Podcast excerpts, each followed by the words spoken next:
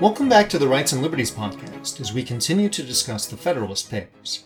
Today we will discuss Federalist 11. Now, I always like to break down each of these essays into three big ideas. So, here are three big ideas about Federalist 11. Big idea 1.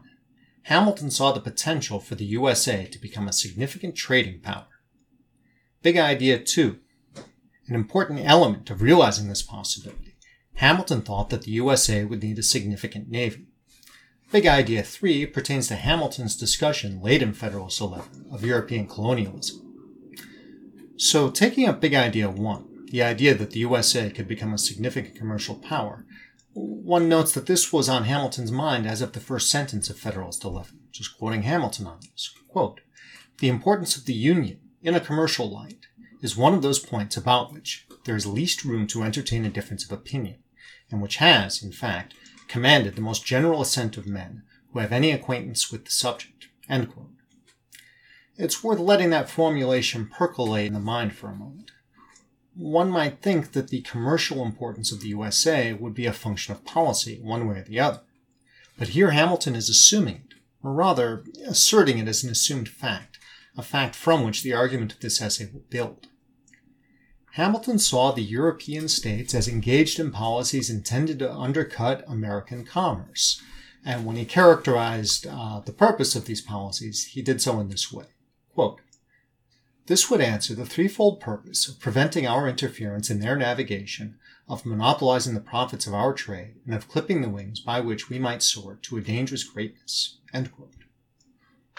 One part of Hamilton's argument rests on a claim we have seen before.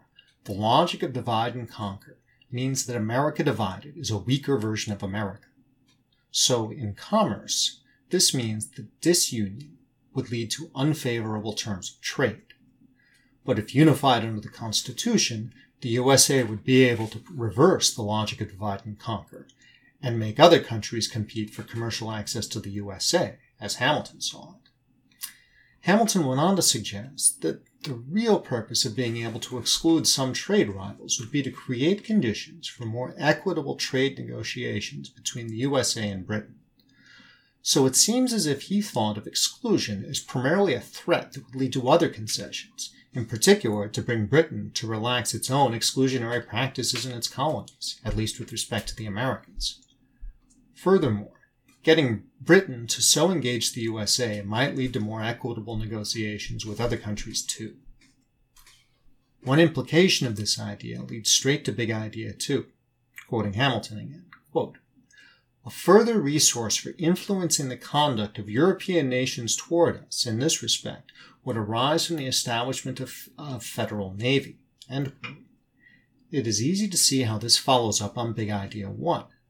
Hamilton thought that a navy, if it was well used, quote, would enable us to bargain with great advantage for commercial privileges. Now, navies do more than just serve as abstract bargaining chips to the end of commercial advantage. Hamilton turned quickly to the dangers that countries face when trying to maintain neutrality and quoting Hamilton for a couple of sentences here. The rights of neutrality will only be respected when they are defended by an adequate power.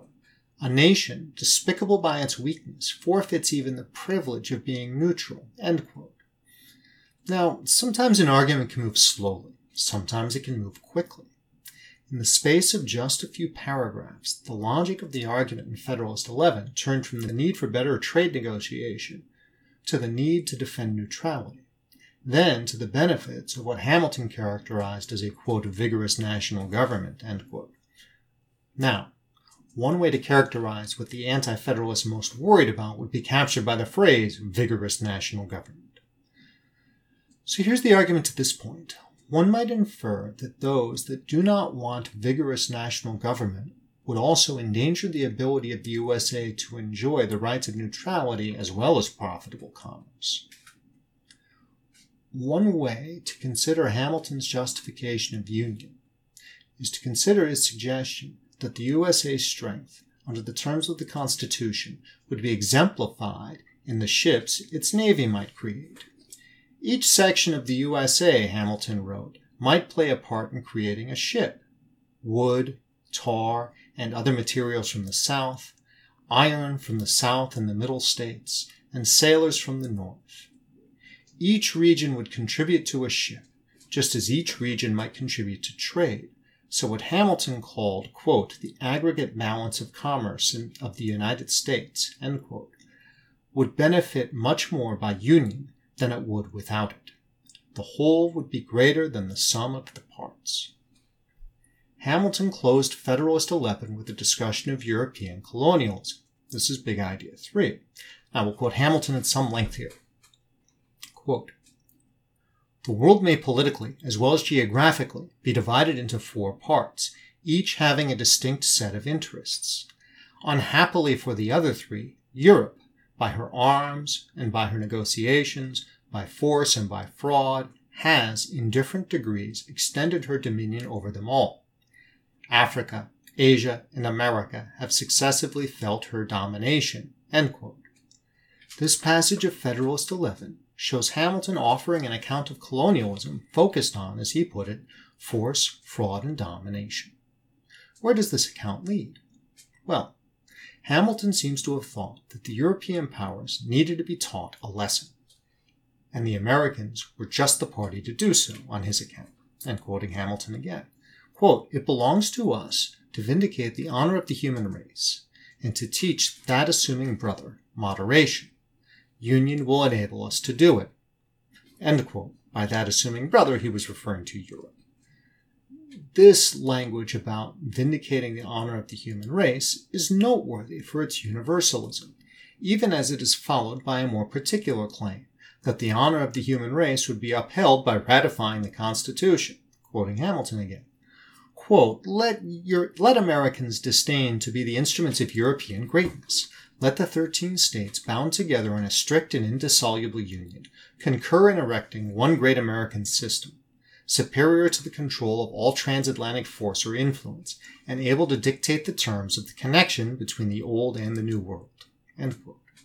Now, we often try to close discussion of each essay of the Federalist Papers by pointing to an aspect of the politics of today or tomorrow relevant to that essay.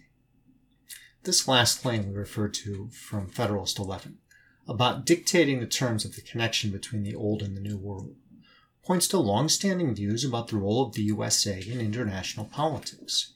And it looks here as if Hamilton was anticipating the possibility that the USA would be a very significant force in international politics.